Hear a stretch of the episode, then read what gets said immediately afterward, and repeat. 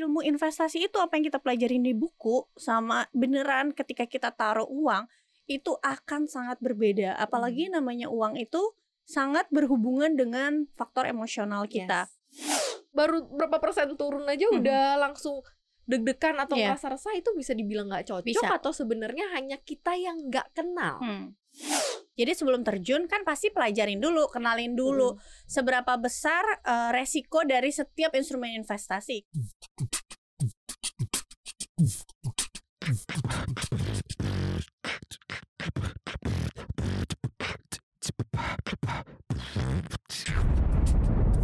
Cuap-cuap cuan. Hai Sobat Cuan, selamat datang di podcast Cuap-Cuap Cuan Hari ini di interview with expert kita akan bahas soal pendekatan Cie, kayak hubungan gak sih? Tak kenal maka tak sayang, tak kenal maka tak invest Kita kenal sama kata investasi. Iya ya, sih?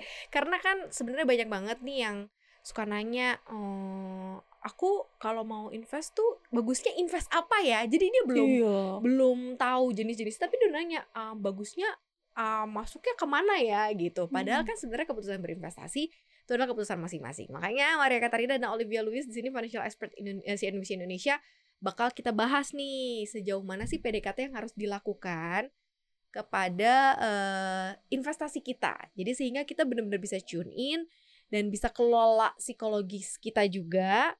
Kita bisa tenang juga dalam berinvestasi karena memang udah cocok gitu. Beda-beda kita kan udah banyak banget sharing nih sama orang-orang yang mungkin udah ketemu jalan ninja investasinya ya. Ada yang memang mereka cocoknya di sektor real di properti ya udah go ahead jalanin gitu ya.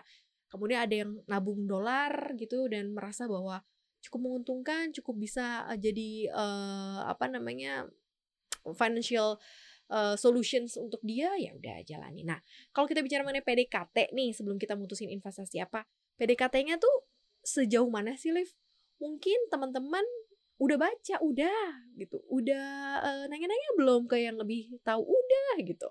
Tapi masih tetap aja gitu kayak eh, galau gitu. Apakah pendekatannya itu sejauh kita juga masuk ke investasinya gitu. Baru kemudian ya istilahnya bahasanya ongkos belajar gitu ya. Atau sebenarnya nggak perlu sampai segitunya. Oke. Sebenarnya kalau belum tahu jawabannya udah ikut misalnya seminar A, B, C, A, B, C berarti masih belum ketemu jawabannya dari edukator-edukator yang masih cari lagi tuh. Masih harus cari lagi ya. Masih harus cari Mhm. lagi.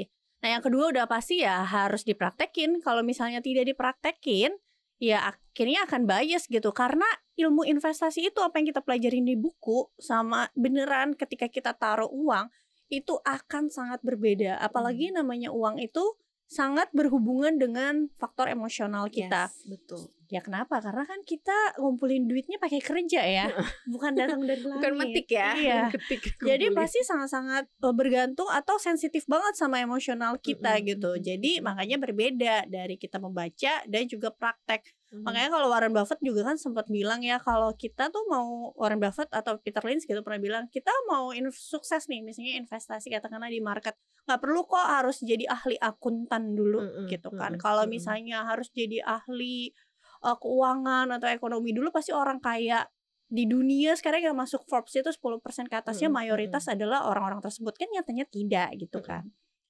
Jadi ya harus praktek gitu. Nah, uang belajarnya gimana ya? Mungkin ya kecil dulu, jangan langsung apa-apa maunya gede. Sekarang Mm. itu kan karena banyak bias ya. Ketika apalagi sekarang tuh banyak influencer yang ngomongin tentang keuangan gitu. Jadi banyak followersnya tuh misalnya jadi bias, jadi Mm. herding gitu kan, herding bias apa yang influencer yang ngomong, dia langsung ikutin. Misalnya influencernya beli satu 100 juta, langsung Mm-mm. ikutin beli 100 juta. Eits nanti dulu nih, Mhm. influencernya 100 jutanya itu berapa persen dari total asetnya? Kamu Mhm. 100 jutanya Mm-mm. berapa persen dari aset kamu? Betul, ya kan? Kalau dia 100 jutanya cuma dari satu miliar, berarti kan porsinya Cuman juga kecil 10% kan, ya kan? 10%. Kalau ada apa-apa, setidaknya itu tidak terlalu mempengaruhi total aset dia. Mhm, mhm. Kalau kamu 100 jutanya itu adalah uang kamu satu-satunya, udahlah mana itu dana darurat, Mhm, da mhm. itu dana pendidikan anak.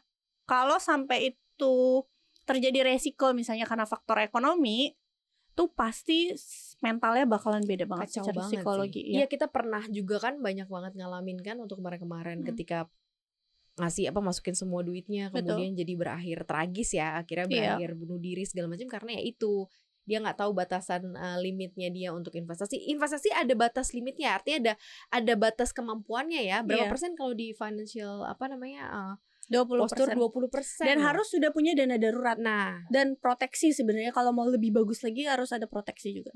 kita kalau misalnya mau PDKT kemudian kita tahu bahwa ini nggak cocok tuh biasanya ada tanda-tandanya nggak sih? Apa resah atau Iya. misalnya ngerasa bahwa eh misalnya masukinnya contoh nih ya ke reksadana nih Hmm. contohnya misalnya reksadana pendapatan tetap lagi Iya. ya tapi ngerasa udah baru berapa persen turun aja Mhm. udah langsung deg-degan atau Iya. ngerasa resah itu bisa dibilang nggak cocok Bisa. atau sebenarnya hanya kita yang nggak kenal Hmm, jangan-jangan nggak kenal doang Iya. nih bahwa memang di investasi itu ada fluktuasinya betul. Jadi sebelum terjun kan pasti pelajarin dulu, kenalin dulu seberapa besar eh, resiko dari setiap instrumen investasi. Karena instrumen investasi itu ada tingkatannya dari yang konservatif misalnya deposito, lalu juga reksadana pasar uang, lalu ke moderat misalnya emas dan juga obligasi atau reksadana pendapatan tetap atau yang agresif misalnya saham, reksadana saham atau Mhm. cryptocurrency gitu ya.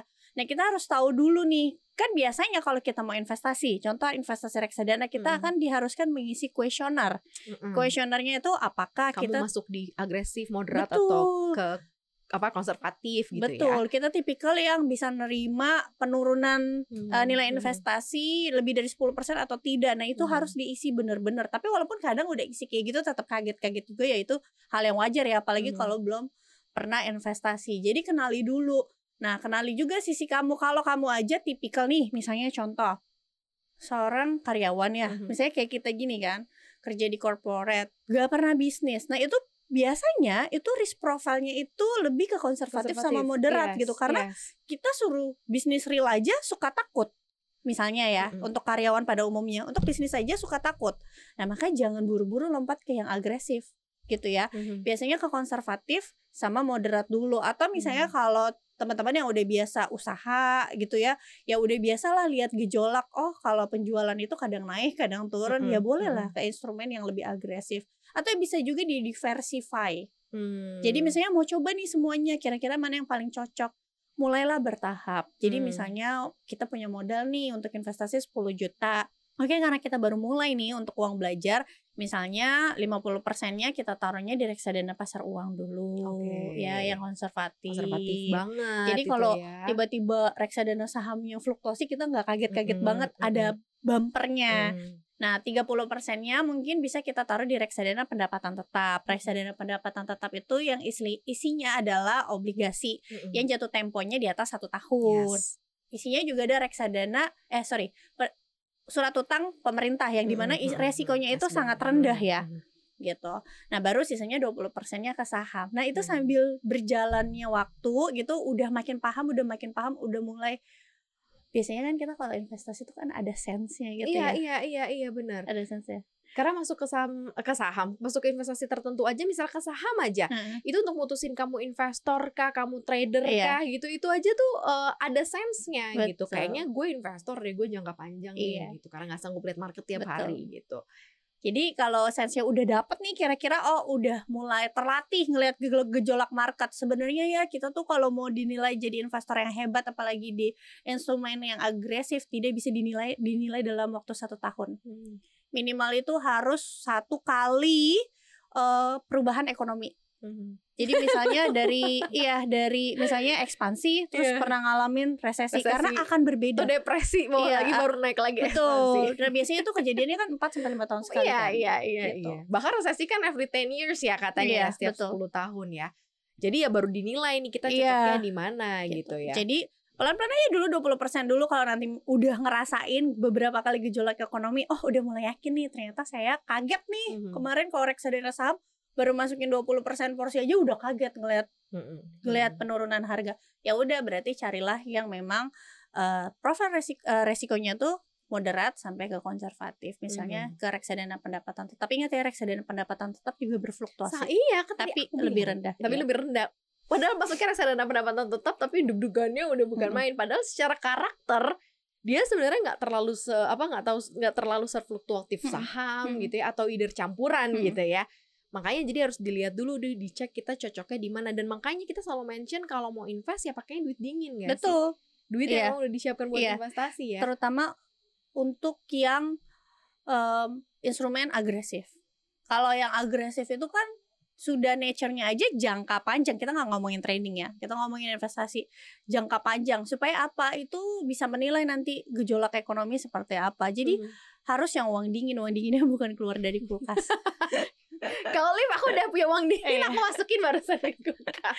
iya, Jadi gitu. Jadi uh, PDKT-nya itu adalah pertama udah cari tahu, mungkin ikut seminar, uh, salah satu yang bisa diikutin, Mm-mm. dengerin podcast itu juga bisa. betul. Atau ya dicoba ya, tapi dicoba itu ya ada batas uh, paling minimum kali Iya. ya. Iya. Jadi jangan dicoba langsung kayak duit kita punya berapa langsung dicemplungin Mm-mm. ke sana gitu. Dan kalau misalnya memang udah itu kayak bawa faktor bawaan gak sih kayak misalnya udah resah-resah gitu ya, cabut aja Iya. atau lebih baik menunggu gitu. Kan Hmm. banyak banget orang yang ah, jadi mereka cuma nenangin diri sendiri. Iya. Ah ini paling hari ini nih, besok sih kayaknya enggak deh. Eh besoknya ternyata lebih Iya. parah lagi. Nah, ini gimana nih uh, menyikapi situasional yang unpredict. Investasi Betul. kan memang unpredict kan. Kita hanya bisa uh, catch up paling uh, buy new sama kita yakin aja gitu yang kita beli ini memang prospeknya Hmm. bagus. Jadi kalau misalnya kita investasi di satu tempat, terus kita ngerasa kita gelisah Mm-mm. apabila instrumen itu mengalami penurunan, ada beberapa faktor. Pertama, kita nggak kenal bener apa yang kita beli. itu sih Ya, kayaknya. Jadi Jelas resiko tuh. datang karena sesuatu yang kita. Hanya dikasih tahu Nggak tahu, betul. gitu. Yang Kayaknya. kedua porsinya kegedean, Nah, ya kan? Kalau porsinya nggak kegedean kan sebenarnya kayak contoh tadi, misalnya 8, eh, 5, 50, 30, 20 persen. Oke, si reksadana saham atau sahamnya lagi turun, tapi porsinya cuma 20 persen. Ketika misalnya dia turun 10, 15, 30 persen, tidak terlalu mempengaruhi total dana investasi kamu secara keseluruhan. Mm-mm. Karena ada reksa eh, dana pasar uang dan juga eh, pendapatan tetap tad- Mm. tadi gitu. Jadi poin yang kedua adalah lihat lagi nih porsinya kegedean nggak. Biasanya kalau bikin rasa itu karena posisi porsinya kegedean. Nah, Mhm. ada nggak sih orang yang masuk ke sebuah instrumen investasi porsinya kegedean? Ya ada karena mereka maksa yang merasa kayak kalau misalnya gue masuk 100 juta, dia naik 30% aja gue cuma 30 juta nih. Tapi nggak mikirin kalau turun 5% dia 5 juta. Iya. 5 juta itu kerugian yang bisa kamu terima atau tidak. Hmm. Kalau 5 juta itu adalah uh, gaji kamu per bulan, Hmm. se- sebesar, gaji kamu per bulan pasti kamu resah. Iya, benar benar Iya. benar benar benar. Kalau misalnya itu turunnya 5%, tapi gaji kamu katakanlah 50 juta, minus 5 juta, kamu Ya resah nggak? udah sih gitu. Karena bulan depan dapat pasti segitu lagi. Ya udah, gitu. sebenarnya. Jadi ongkos belajar juga beda-beda, masing-masing juga ya Betul. kan. Nggak bisa juga kita samain. Kita bisa eh, ongkos belajar kita sejuta dua juta, ah cukup gitu. Tapi ada orang yang sejuta dua juta gede buat dia Iya. dan itu udah harus benar-benar dijaga. Hmm. Kalau hilang segitu ya mungkin ada sesuatu hal yang terganggu juga di eh, rantai kehidupannya kan itu cukup berbahaya.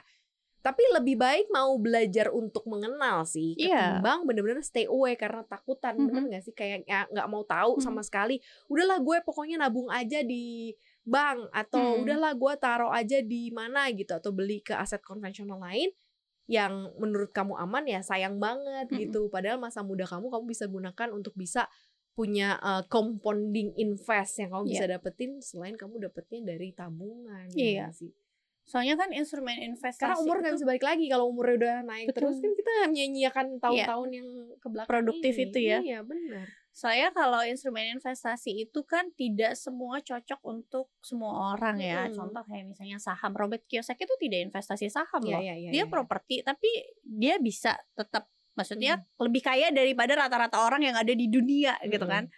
Warren Buffett ya dia bisa kaya gitu loh dari eh, saham gitu ya. Walaupun misalnya Robert Kiyosaki bilang dalam bukunya oh dia nggak suka lah kalau Mm. misalnya saham, tapi ada orang lain yang bisa jadi kayak Peter Lynch misalnya. Yes, yes. Ya jadi ya sesuaiin aja sama risk profile kita dan juga tujuan keuangan kita. Jangan lupa kita tuh kalau mau investasi harus punya tujuan dulu. Biasanya kalau Mm. kita nggak punya tujuan jadinya bias Mm-mm, mm-mm. gitu. bingung tujuannya Iya. jadi jelas tujuannya buat Uh-uh. apa nah langsung di di set up mindsetnya up, menuju ke betul. situ Kalau kita punya tujuan, kita set up, berarti kan tiap tahun kita evaluasi ya kan. betul betul betul Gimana nih tujuan finan, eh, tujuan keuangan kita dengan kita berinstrumen investasi dari instrumen yang kita pilih sudah on track atau belum? Mm-mm, Kalau mm-mm. belum on track berarti apa yang harus diperbaiki gitu. Hmm. Dan sebelum masuk ke situ sobat cuan ya itu PDKT dulu Mm-mm. ya pendekatan dulu.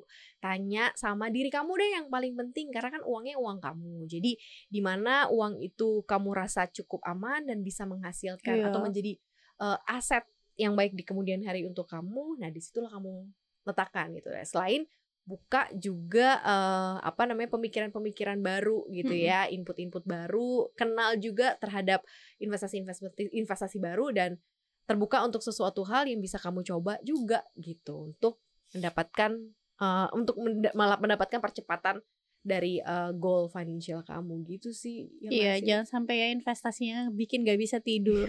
itu udah salah berarti Iya. kamu salah masuk kelas keluar dari kelasnya ya yang jelas uh, sobat cuan harus eh, apa ya tetap kalau menurut aku sih nggak tahu ya kenapa ya aku tetap harus tetap memasukkan investasi kok di dalam struktur keuangan kamu Iya. entah biar gimana biar apa biar apa ya walaupun cuman punya porsinya dikit kan Iya. investasi kan sekarang juga nggak harus gede-gede gitu tapi kalau aku di aliran yang tetap harus masukin investasi Mhm. apa pun berapapun lima Iya. puluh ribu seratus ribu Apa pun itu ya memang harus berinvestasi. Kalau enggak nanti kita duitnya dimakan inflasi. Hmm, Gimana nah itu. cara mencapai financial goals? Betul. Gitu. itu yang paling penting ya sobat cuan jangan pernah nggak kenal sama investasi karena tak kenal maka tak invest nanti jadinya ya thank you banget udah dengerin kita dengerin kita terus ya di podcastnya cuap cuap cuan di Apple Podcast Google Podcast Spotify dan juga Anchor follow akun Instagram kita di @cuap underscore cuan dan juga subscribe YouTube channel kita di cuap cuap cuan podcast hari ini juga tayang ya di CNBC Indonesia TV terima kasih sobat cuan Maria dan Olive pamit dadah